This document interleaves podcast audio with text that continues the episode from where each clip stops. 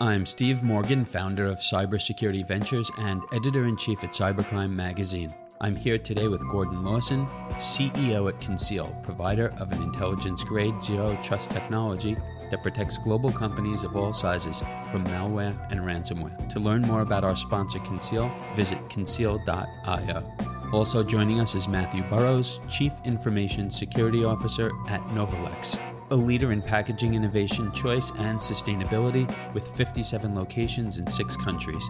Matt, welcome. Thank you for joining us today. Yeah, thanks for having me. Glad to be here. Gordon, great to have you back with us. Thanks, Steve. Matt, we appreciate you joining us. Uh, before we get started, tell us about your company, Novolex, uh, maybe the size of the company, what they do, and uh, what your role is there. Yeah, so Novolex is a leading manufacturer of uh, consumable goods. So we make a, a, lot of bags. So it's a uh, 10,000 employee company um, that sits globally with revenues generated between 4.5 and almost 5 billion dollars on an annual basis. Um, and really have a, a, large play in acquisitions and growing out our growing out our business. So, Gordon, help me, uh, you know, frame the problem we're here to discuss today. Um, I'm not sure uh, I've met anyone who knows uh, as much as you do. I know you've done a lot of your own research. Uh, you know, we've talked this through. Um, you know, last year, 2021, we estimated three and a half million unfilled cybersecurity jobs in our industry. It's a big problem on a lot of different levels. It's a problem because a lot of people uh, don't have an opportunity they deserve. We're going to talk about that today. It's a problem for CISOs and security leaders to having a really difficult time tapping into a pipeline to fill those positions, to give everybody a visual. Uh, you know, you could fill 50 NFL stadiums with the number of positions that we have open. Uh, I was thinking about that the other day. I was at the Jets game. Selfishly, I'm sorry I had to get that in because I've been waiting so many years for them to actually win. Um, so, Gordon, how did we get here, um, and and how do we maybe fill those positions? Well, I, I think you know there there's a lot to that question, Steve. I know we've talked about it a, a bunch, but I, I, think there's a there's a couple interesting pieces here. I really thought it was great to have Matt on uh, this the, the program today because a lot of people when they think about cyber, they think about the government or they think about a financial institution. But think about Novolex, just the scale of that company. I mean, it really is critical infrastructure. It's it's it's building and, and manufacturing things that are that are essential to daily life. And I think that Matt has had such an incredible career. Uh, he's worked for some of the world's largest managed managed security providers around the globe. And I think he when he and I were having dinner a few weeks ago, we talked about just what an incredible industry this is, how we need to educate our young people around the country um, that this really is employment for life if they can learn some of these hands-on skills and get exposure to it. And so I think that there's um, that there definitely is a gap, but we need to keep doing things like this and bringing folks like Matt to the forefront of our community and say, hey, th- there there is some incredible opportunities available out there and some amazing companies that that you can learn how to support by getting hands-on cybersecurity skills. So, Matt, we want to talk to you and Gordon about three categories of people. Uh, one would be uh, our youth, getting more of them uh, involved in technology and hopefully uh, as cybercrime fighters. We want to talk about women, uh, attracting them to our field. We want to talk about minorities, where we have a glaring problem, uh, and we're, we're going to drill into that a little bit. But let, us start with young people. I want to start there because I have a little bit of hope. Uh, it feels like things are getting a little bit better. Over the past decade, there's been a lot of talk, and what we've seen, especially over the past five years, are many, many more community colleges, many more uh, four year schools who are offering more courseware, uh, graduating more students. We talked to a lot of CISOs about this, and I think it's just been the past year or two where we're hearing that the pipeline is getting a little bit better. They're starting to see uh, some young graduates uh, coming out with a little bit more experience and more of them. What are you seeing? Uh, you talk to other CISOs. What you know? What are you hearing? So what I'm seeing across the across the board and, conversations that I'm having is you're absolutely right that there is growth. There is this expectation that the kids that are coming out of school now are able to to start with the entry level jobs in in the field. Um, also, I'm I'm aware that the challenges that they're facing getting in the field right now is more around the soft skills that it actually takes to be able to communicate uh, and to deliver. If, for example, if they're doing incident response, really understanding what that actually means and and how they're going to be able to solve for problems. And one thing that I'm looking to do in inside of the Charlotte community is reach out to our local schools and have them part of our internship program where we're able to bring them in early. Uh, I'm trying to get kids in their junior and sophomore years and really have them get some level of understanding on what the actual industry looks like to see if they're actually something they want to lean into as they move forward with their careers once they start out. And what do those interns do? What what exactly does it look like if if someone's an intern uh, for you? This year we had an intern from um, UNCC. Um, they were responsible for building out our phishing campaigns for the entire year. Um, the reason it was it was cool um, for us is they brought a, new um, a new lens to the overall campaigns that we're doing because outsider looking in, they they're able to um, to take on the challenges and say, "Yep, we're going to try to phish people in different ways," and it was really helpful to have them come on. Well, that's great. So I, I want to ask you, Gordon, about women in cyber, and then I'm going to uh, come back to you, Matt, and, and, ask you about minorities and see if we can't, you know, start to put all these pieces together uh, because our, our industry is really struggling to get it right. So, Gordon, about a, maybe 10 years ago, uh, we go back a decade, and women held about 10% of the positions in our field. Uh, today, that number is up to 25% or so. Uh, that's good news. We're looking at maybe 35% uh, over the next five years, but still, it, it's a relatively no, low number when you consider that for the first time, I think it was in the past five years, I don't remember exactly when, uh, but women exceeded men in the workforce. I think they make up maybe 51% of the people, uh, yet they hold so few positions in our field. Right. Well, I, I'll just you know talk about Conceal for a second here, Steve. And uh, obviously, they're not all technical roles, but we're approaching 50% of women across our employee base uh, as well. And I think that that it, it is important because I think that there's a misconception, and this misconception really was hit home for me. I was at Augusta University a few weeks ago talking to a salesmanship class about the cybersecurity field. And I think that there's a misconception that you have to be a computer science major, you have to be super technical to get in to get into the field. And that's simply not true because every startup, every not just startups, but every cybersecurity company, and I'll even say every SaaS company, which is such a, a huge and growing field in, in, in this country, needs those softer skills, as Matt talked about. Uh, you know, being able to run an effective phishing campaign you need to you that's so that's really social engineering it's psychology. And so being able to have that balance as well as some of the let's say traditional coding skills that you, you can get that are that's actually quite easy to get with some of the online programs that are available now um, having that combination I, I think that's a killer combination. We, we'd love to hire folks that have both of those. And so i think that it really is maybe breaking down some of these uh, misconceptions about what it takes to get in the industry. And that's going to overall give us a, a, much more diverse and stronger pool to fill these roles. Oh, I, I, think a lot of this gets back to supporting our youth. I remember it was, uh, I think in 2017, we interviewed Sylvia Acevedo, CEO at the Girl Scouts of the USA. And at the time, they had just announced the first cybersecurity badges. Uh, it was just a brand new uh, idea. She was a visionary. Today, we have almost 300,000 girls in the US who have earned those badges. So the, the hope is it, it's going to bubble up and we're going to start to see you know more young people.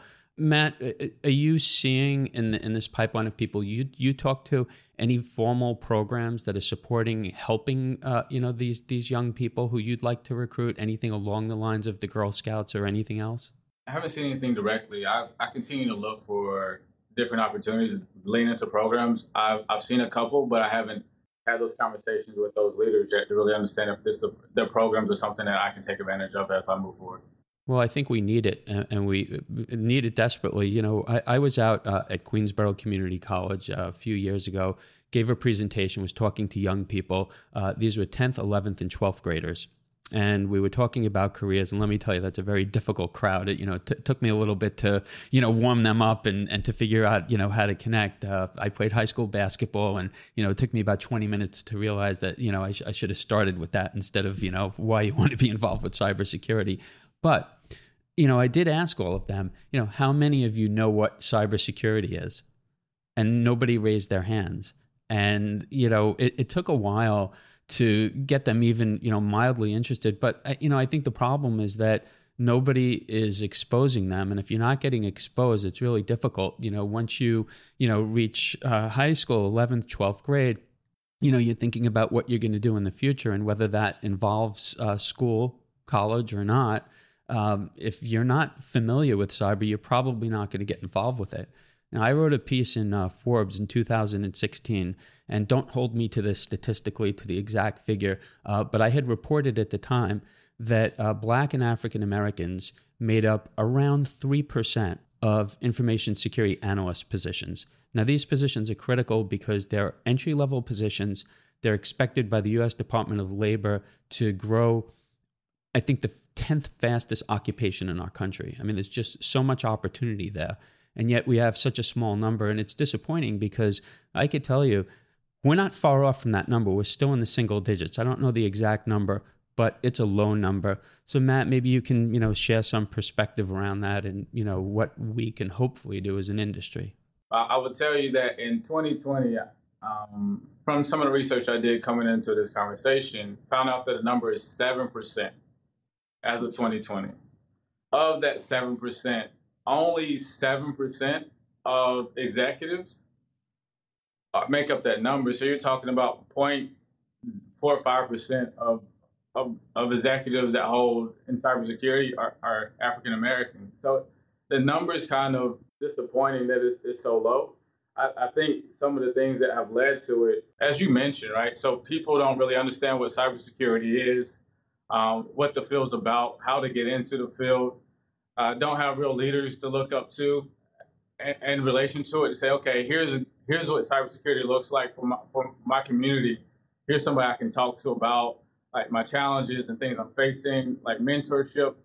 There's a, a lack of it across the board. Also, I'm aware of different organizations donating money to HBCUs, millions of dollars to actually build and, and grow those uh, those communities for computer science. However, I've also seen where some of these companies also pull that money back out. So it's just then there needs to be a, way to actually gauge the progress and, and, get it to a more respectable number in, in the next coming of years. So, Gordon, what you know, what can we do? When I say we, you know, we, we have three people here. We have someone, myself, from the media. Uh, we have yourself. You're a leader in the vendor community, and you have been for some time. And then we have a CISO with us. You know, in the, in those categories of people, and there's a lot of us out there. Let's face it. You know, we're not government officials, and we're not going to fix the country or, or fix this on our own. But tactically, I think there's a lot that the three of us and, and others like us can do. So, Gordon, what are maybe some of those things? Well, I, th- I think the first thing is communicate and share positive stories, right? And I know Matt, I kind of alluded to this, and and you know I think Matt's Matt's become uh, quite a good friend over the years. And when we first met, he told me about Matt was in Kuwait running one of the largest security operations centers in the world. You, you were in, also in London, right, Matt, as part of your career. Yeah, that's right. I mean, so so start with those interpersonal stories of that is that is awesome stuff. Now, Matt did that outside of the military but you know, myself as a as a Navy veteran, um, and I've seen this over and over. In fact, we have a, a gentleman in our office who traveled the world with the Navy uh, doing doing cryptological work. Um, there are organizations, and whether they're on the public or private side, that within the cyber realm where you can just have amazing experiences. And I think it's it's important for us as leaders in the community to get out into our communities and talk about this and just talk about the opportunities that are there. Of course, you know, our young people have to put in the work to get there, but we have to open those doors for them, fund those opportunities, put our money where our mouth is. And I think if we just we, we just have to stay at it. What we can't do is just assume it's going to happen or assume the government's going to do it. That's not an, it's not sufficient. I think it's really on, on on all of us to make sure that folks know this is a growing field. It's it's frankly a major threat to national security so we need all Americans uh, of of all creed and and color, no matter what they look like, to be part of the part of the journey here. And we're going to, uh, uh, for, for me personally, I know for Matt too, we're going to stay at it and keep the keep that message strong. So Ron Green is the chief security officer at Mastercard. I'm not sure if either one of you know Ron. Uh, he's fantastic. Ron was in our documentary about women in cybersecurity, And he said something so simple that I'll never forget. And it's just so important. And, you know, Ron said, You can't be what you can't see. And so he's just so big on role models.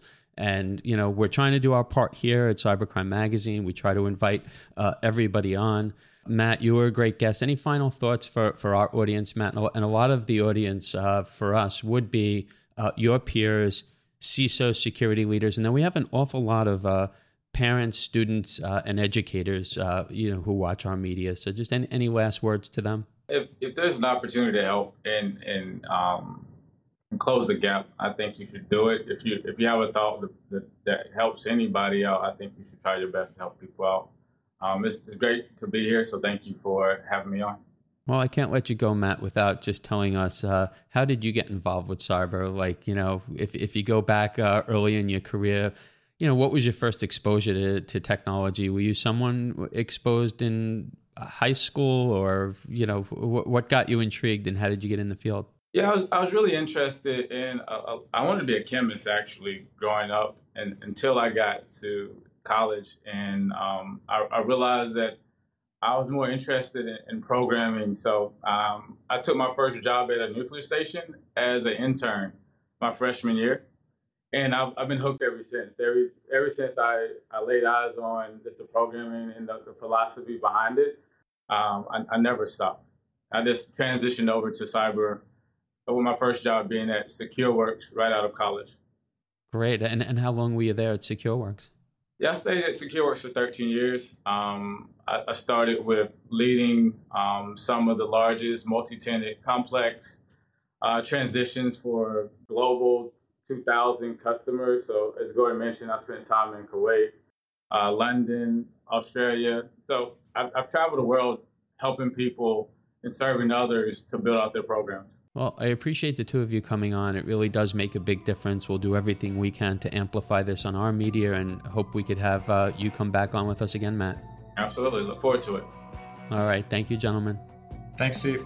I'm Steve Morgan, founder of Cybersecurity Ventures and editor in chief at Cybercrime Magazine. This interview is sponsored by Conceal provider of an intelligence grade zero trust technology that protects global companies of all sizes from malware and ransomware. To learn more about our sponsor, Conceal, visit conceal.io.